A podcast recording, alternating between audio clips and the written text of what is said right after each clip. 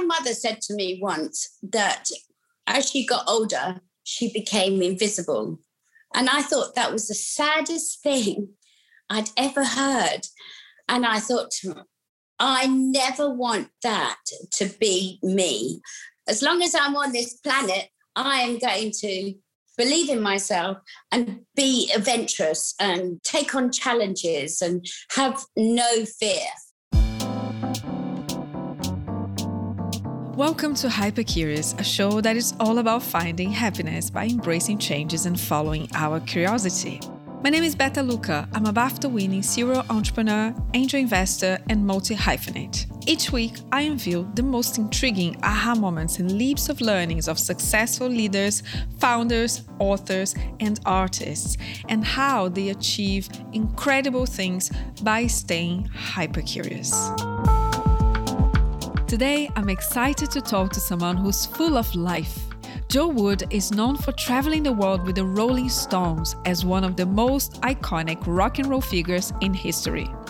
Ex wife of Ronnie Wood, Jo became a massive advocate for environmental change, natural living, and organic goods.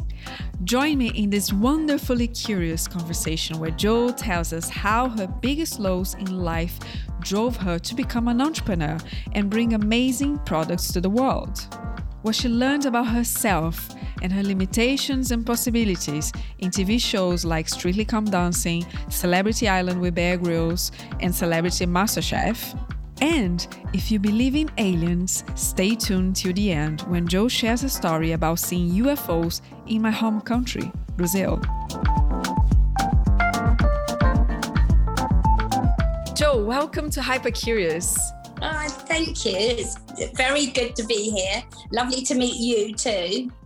Amazing. You've accomplished so much in your life in industries that millions of people are absolutely passionate about music, fashion, beauty, TV. You toured the world with the Rolling Stones, wrote books, started businesses, supported many charities, created your own podcast, and just launched a platform called jowood.tv. And I love to know your essence. Who is Jo Wood in one sentence? Oh my God. Well, I suppose in one sentence, I am a loving mother and grandmother because I've got grandchildren, uh, 10 grandchildren. I'm an eco warrior and an, a life adventurer. Love that life adventure, yeah. And what what what do you what do you attribute this daring way of looking at life that you have? Were you always like this when you were growing up, or it was something that you developed over the years?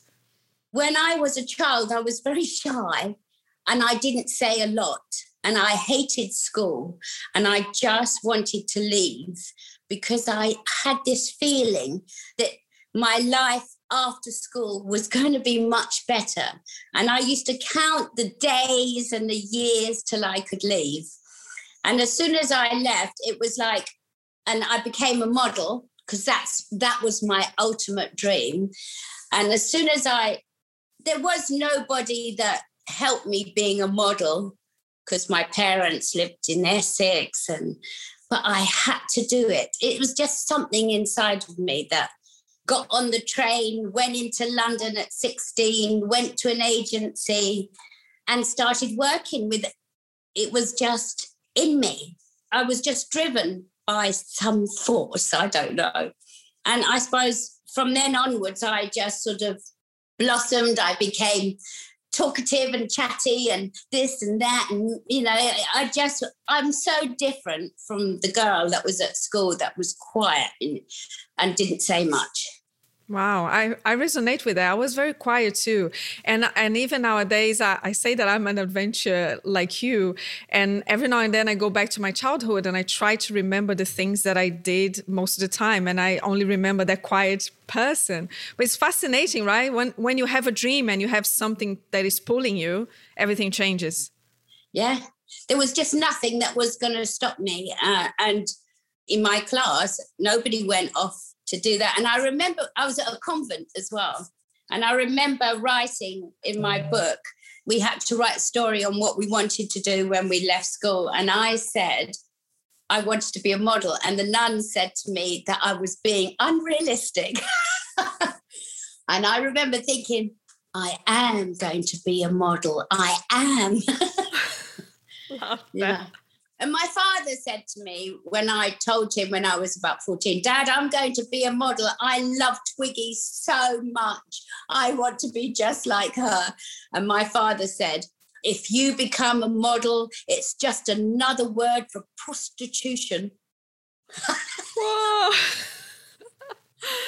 oh my God. What's prostitution mean? wow wow. And and then you you became a model and then what what happened next? You you fulfilled your dream? I became model at 16 i was the youngest model. I was the face of 72 i'd just left school and then i met my first husband. And then we went on holiday to vegas because he was very flash. I'd never met anybody like him before. And he took me to las vegas. And I got drunk and we went to the county hall and we got married. Whoa. 18. My mother was horrified. She was so upset. And then I had my first son, Jamie, when I was 19. And then I left him at 20. Right. You're like, okay, that's not it. yeah, that's not it. Move on. Uh, then I got, went back to work to support my son. And then I met Ronnie when I was 22. And then everything changed. Again, right? And then you went touring the world and kind of experiencing a lot of different things.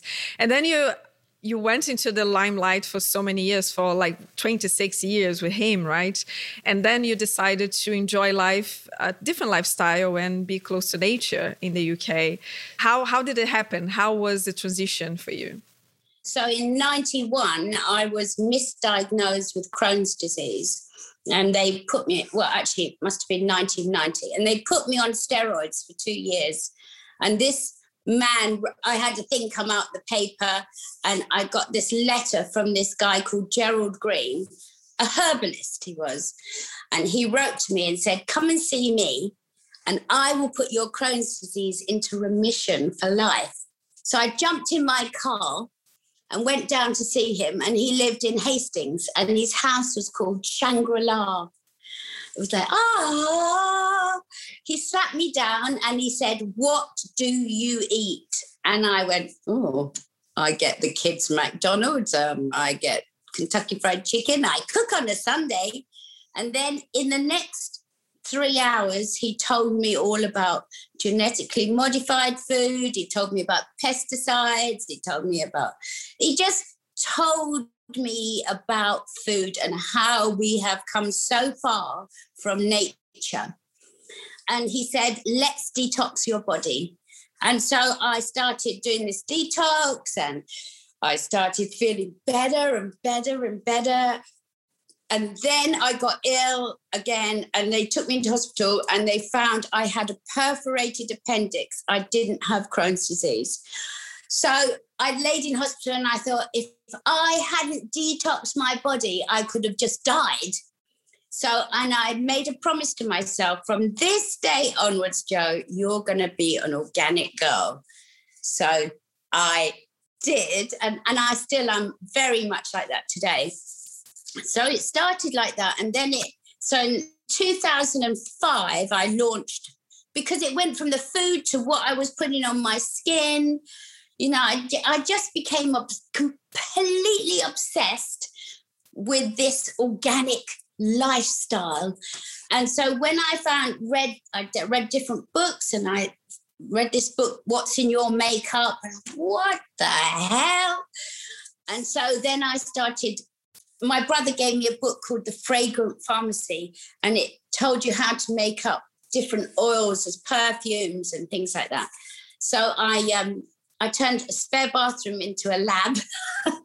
and I started making all these face oils, body oils, perfumes, giving them to all my girlfriends. And my friend said, "Jo, you should do this properly. So I thought, oh, I don't know about that. And then my daughter was doing something and my youngest son was off with his friends and Ronnie was doing painting. And I thought to myself, I should do this because what else am I doing? I'm just cooking and cleaning. So I met this woman called Jo Farley, and she introduced me to a formulator, Colette Hayden, and I was off. That was that. I became so obsessed with all things organic that Keith told me. Keith said once, The trouble with you, darling, is you are addicted to organic food. Yeah, coming amazing. so it's funny. a good addiction to have. yeah. So I thought I sat there, but what is he talking about? That's how that started. I just jump into something and think, right, I'm going to do that. I think that's the best way for me. You know what? I think, Jo, a lot of people who are listening to us who are entrepreneurs, they uh, they will resonate with that so much because a lot of the times we start businesses out of an obsession because we really go deep into something that we believe could be better in the world or could be better for ourselves or you know out of yeah whatever you know a problem that we have or a problem that we see in the world right and and I think that's so beautiful and and it's a testament of uh, of your your daringness but also your motivation to to be pulled by something bigger than yourself. I remember talking to a journalist, and she said to me, a beauty journalist, when I first launched Jo Wood Organics, and she said to me, Why on earth organic, Jo? And I said, because it's so important. What you put on your skin is so important. I was, I am still so passionate about what you put on your skin, what you put in your body. It's so important. I spoke to her again and she said, First of all, Jo, I want to apologize. I said, What for? She said, Back in 2006, I talked to you and told you you were mad for doing organic products. She said, And now they're everywhere. Yay! Ahead of the curve. Yeah. Trendsetter. Trendsetter. Yes.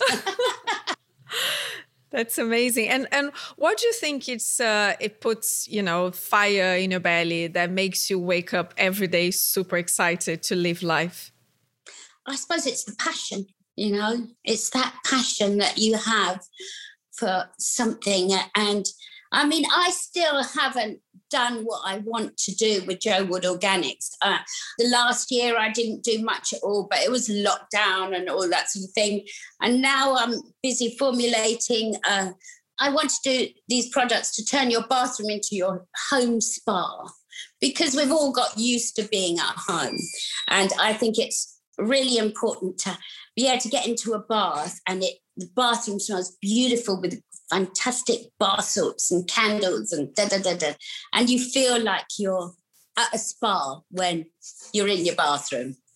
I love that. I, I will be your customer for sure because I love that. I love the sound of it.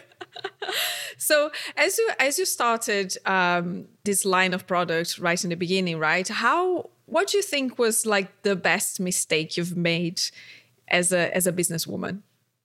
I don't know. I've made so many. I've made so many mistakes. I suppose over ordering, you know, n- not realizing how much quantity I had ordered, you know, without gauging it, all, all sorts of things. But but then I think all these are lessons in how to make it better. But I, I believe in my products so much, I, absolutely. So I don't doubt my products when it comes to the finances, I'm not very good, but I'm very good as a creative. I know that. I have a vision in my mind and I know what I'm going to do. So just trying to kind of to pinpoint the, the right timings, right? So when you started the organic line first time, were you still married to to Ronnie? Yes. So so you went through the divorce after, you know, 26 years of marriage. And you said in the news that you grew up uh, a lot and then you start to look at yourself differently. How was it and how did you see that impacting in the business? Well at first when i got my divorce i had lived in that bubble for so many years a rolling stones bubble where you know you don't go out unless security are with you um, you're very protected because of my husband then you know everything you're protected you're not free. So, first of all, for me, it was a real shock. And I really felt like, oh my God, the bubble's gone. How am I going to survive? I remember reading something about a woman who said that she still hadn't recovered five years after her marriage had broken up. And I thought, Jo, you have got to get back out there. Pick up where you left off, even though it was 30 years later.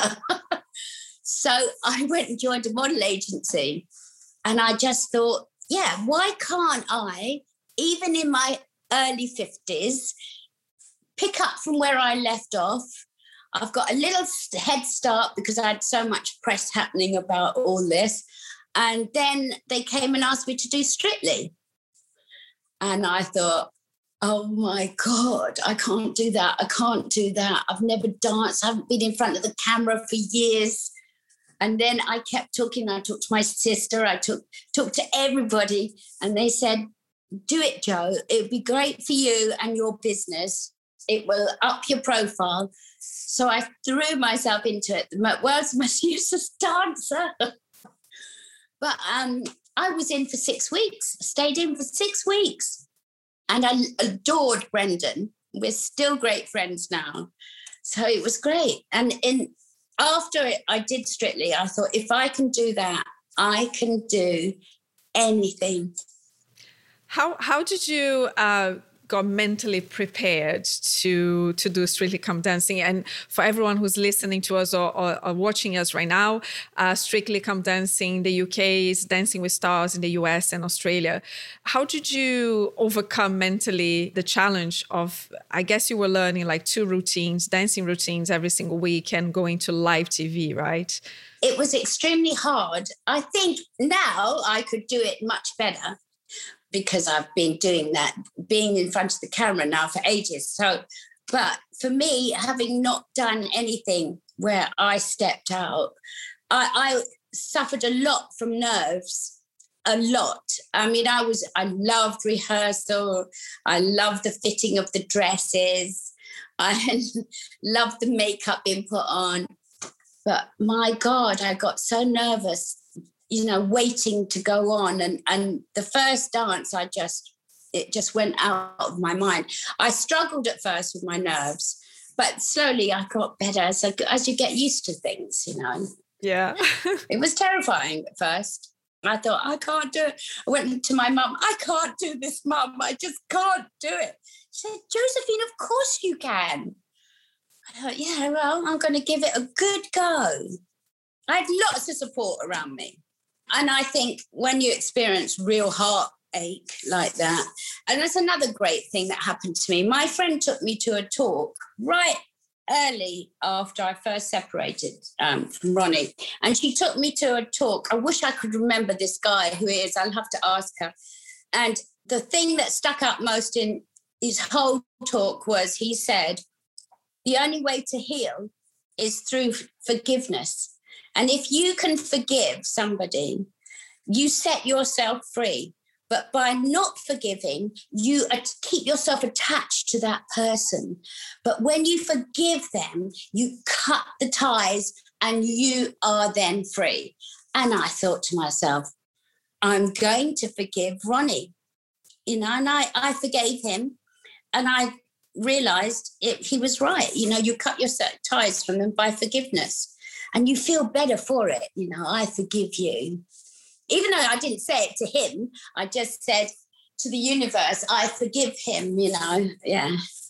Yeah, and and I guess you feel very grateful for the good times, right? Because you don't want to erase those memories of the good times. You you don't want the bad times to to kind of overcome the the good times that you had together. And actually, now when I think of our, our, marriage, I don't think of the bad times. I only think of what a great adventure we had together and what great kids we have. So that's really important. Forgiveness is such a powerful thing. So that made me grow. These sort of things make you grow as a person. And my me also becoming independent and looking after myself with nobody around to say, Jo, I'll pay this bill. You know, we, I had to literally look after myself, and I hadn't looked after myself and paid a bill ever. I thought, oh my God, what am I going to do? I've never paid tax. I've never paid council tax. I've never paid anything. So now it's just normal to me. Yeah, that's good. And when you when when you were kind of going through this transition, right? Did you before going to the forgiveness moment, did you ever feel that people were doubting you that you would actually become something bigger than you were before? Uh, my family were fantastic and are fantastic. They really supported me. And I mean, I actually, I went crazy really at the beginning. I started going out clubbing every night.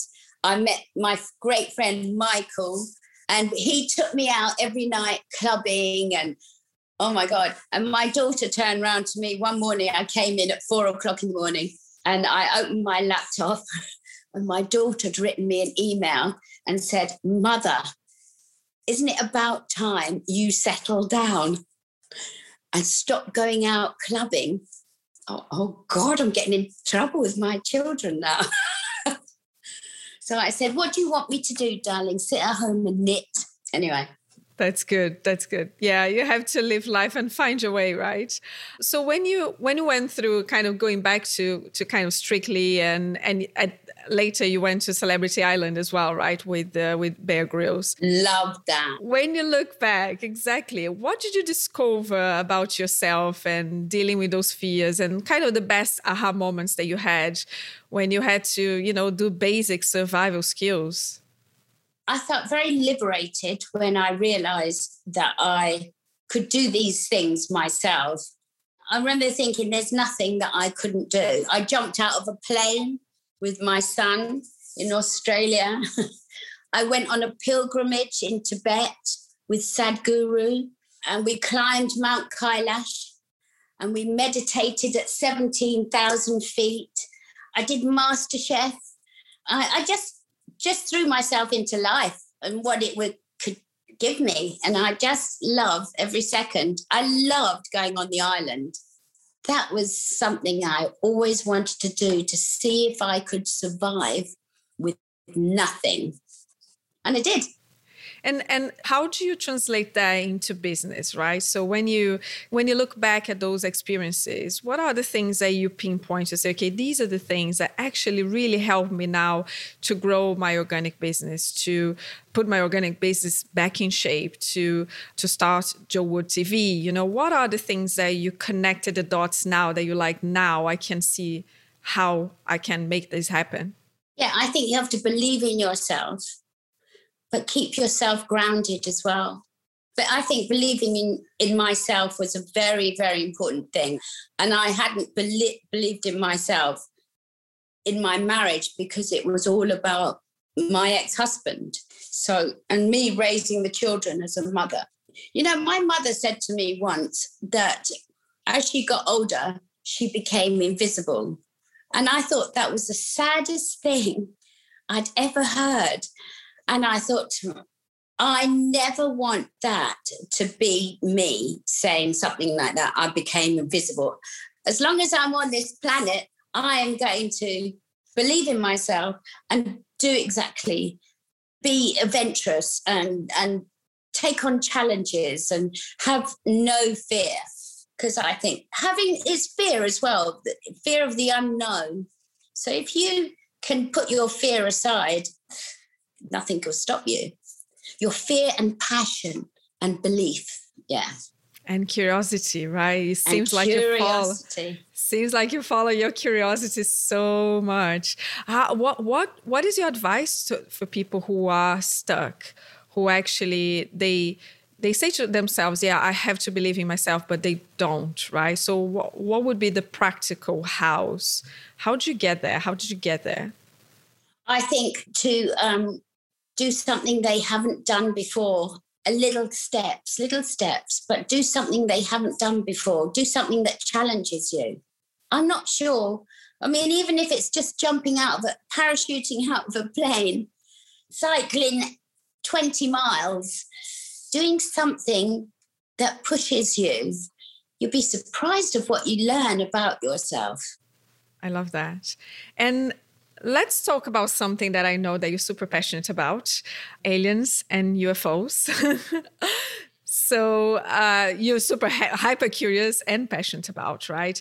Have you ever been uh, criticized for believing that? And tell me more about how this passion started and how it, it has evolved. Yeah, I, I, you know, especially early on, I was always told I was mad to, you know, about aliens. And and I, even when I was young, me and my brother would talk about things like was Jesus an astronaut? Because my dad showed us this thing in the paper once and it said, Was God an astronaut? And we would sit and talk about aliens and other planets and say, But look at all the stars out there. There's, how can we just be the only ones with humans on it? And then about 15 years ago, maybe a bit longer, I was in Recife with Ronnie and the kids and I was packing because we were going back to Sao Paulo. He said, Jo, there's something weird in the sky. There's something weird in the sky. So I went out and had a look. And there over the sea was a craft with lights that were reflecting into the water. It was, just looked at it and said, What the hell? What the hell is that? And as we, oh, he ran in to get his glasses. And as I watched it, it just lifted straight up went off to the right, stopped, and then went as fast as you can imagine across the sky. And I just stood there and went, oh my God, I've seen a UFO. I mean, there was no doubt in my mind. And the next day, I was on the plane and we picked up the paper and it said UFO invaders Brasilia. And the air hostess translated it for us. I was like, I knew they were there. I knew it. I just knew it. So that became gosh, I was obsessed with it. And people back in the 2000s, everybody would say, Jo, are you high? No, not that day. had you had a drink? No, I hadn't had a drink. And it was in the paper. So, yeah, people were up until a couple of years ago, actually, even just a couple of years ago, it was very all a big conspiracy. And I've been looking and reading about everything Roswell and the one in England, I can't think of its name, just all sorts of Betty and Barney Hill, who were the first recorded abductees. And I mean, it's just fascinating. So when my friend said to me, I'm going into the podcast uh, business, Jo, if you can come up with a good subject, we'll record it. And I went, aliens, aliens, Mike, UFOs. He said, all right, let's do it. So that's how, and I've spoken to so many, so many interesting people with fascinating stories of abduction and people going into crafts. And I just think the whole thing is amazing. I want to know more, but it's like the more I talk to people, the less I know, the more, you know, so I want to find out everything. It's amazing. And, and you know what? There's a, you probably know a, a lot about the, the zoo uh, hypothesis, right? Which, uh, which states that if there are uh, more advanced extraterrestrial uh, species around the world, they might not be wanting to directly contact us because they might be affecting the way that we evolve uh, ourselves naturally, culturally, which is the same relationship we have with the zoo, right? We're animals in the zoo. And the same thing happens with there are like a hundred or so indigenous tribes in the Amazon nowadays that we do not touch them because, you know, we want to protect them. Imagine if one, one day they realize that how advanced we are and they cont- we contact them, it might be very, very massive clash in the system, right? As human beings. So, so I guess this there's that element as well. The reason why they don't contact us, perhaps. Yeah, and I think most people aren't ready for it as well. But saying that, the Americans are about to release all these papers on UFOs and just all this information. Maybe we're getting, but when you think about it, why would we possibly think we were alone in this? It would be awful to be alone in this universe with nobody else, just us on this planet. I mean, that would be terrible when you think of it the other way. But when you think there's something like 3,000 trillion stars out there, or 300,000 trillion stars, and there's 300 trillion galaxies.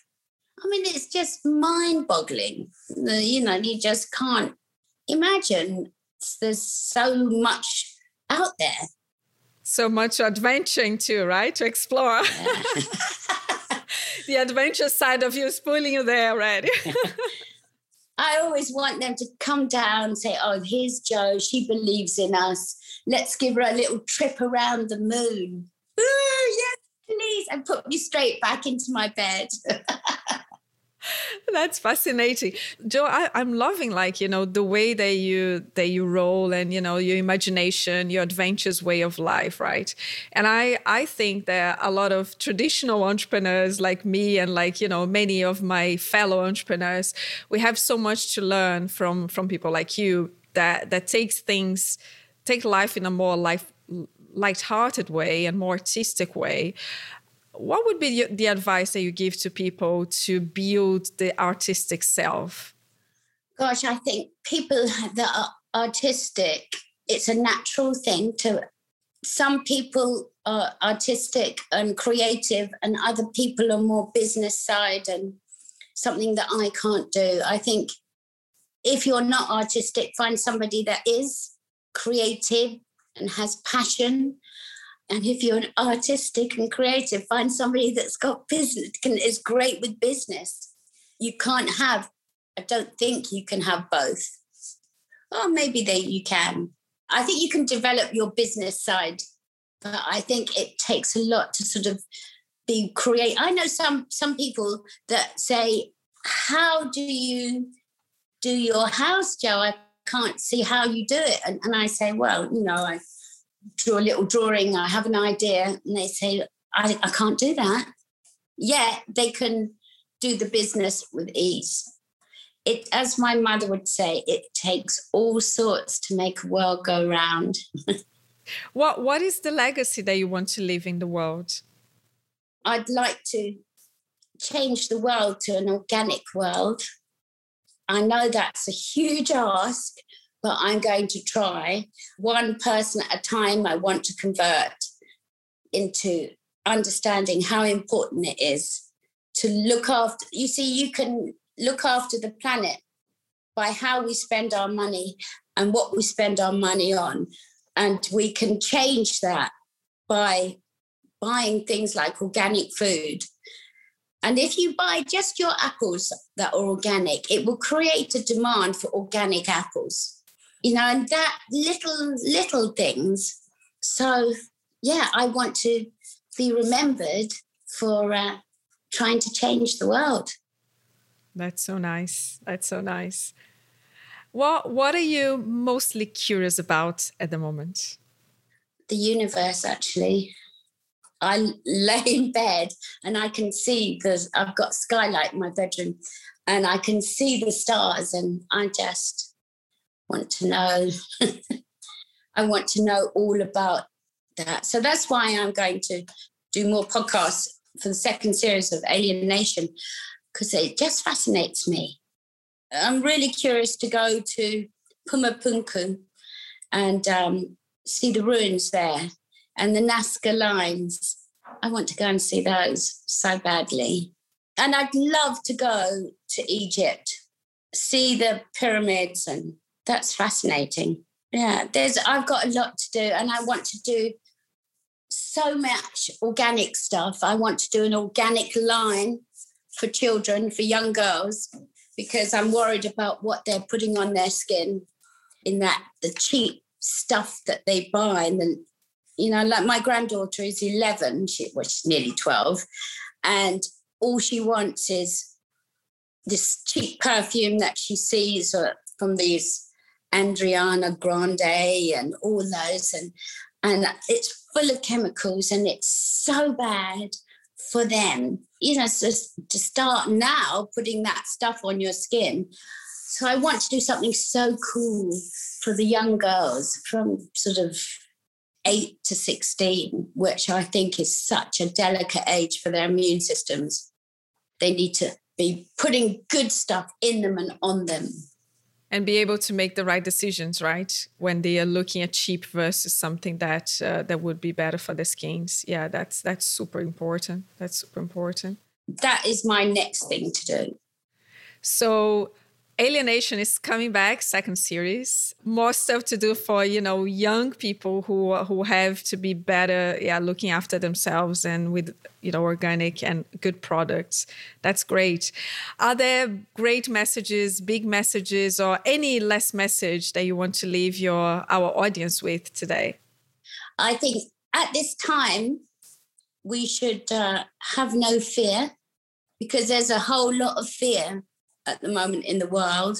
And I think we should stop trying to be fearful in this life because by having fear, we lower our immune systems, we lower cortisol levels in our immune systems. So have no fear and live life. We have to and enjoy life. I think that's so important because you just don't know what's going to happen around the corner. So, and we need to project a great energy good energy. That's really important. Yeah. 100%. Thank you very much for being the show today. It's been a pleasure to meet you, and I hope we continue to have many conversations in the future. Oh, thank you, Roberta. Thank you so much for listening so far. Make sure that you listen to other episodes. You can go to hypercurious.fm.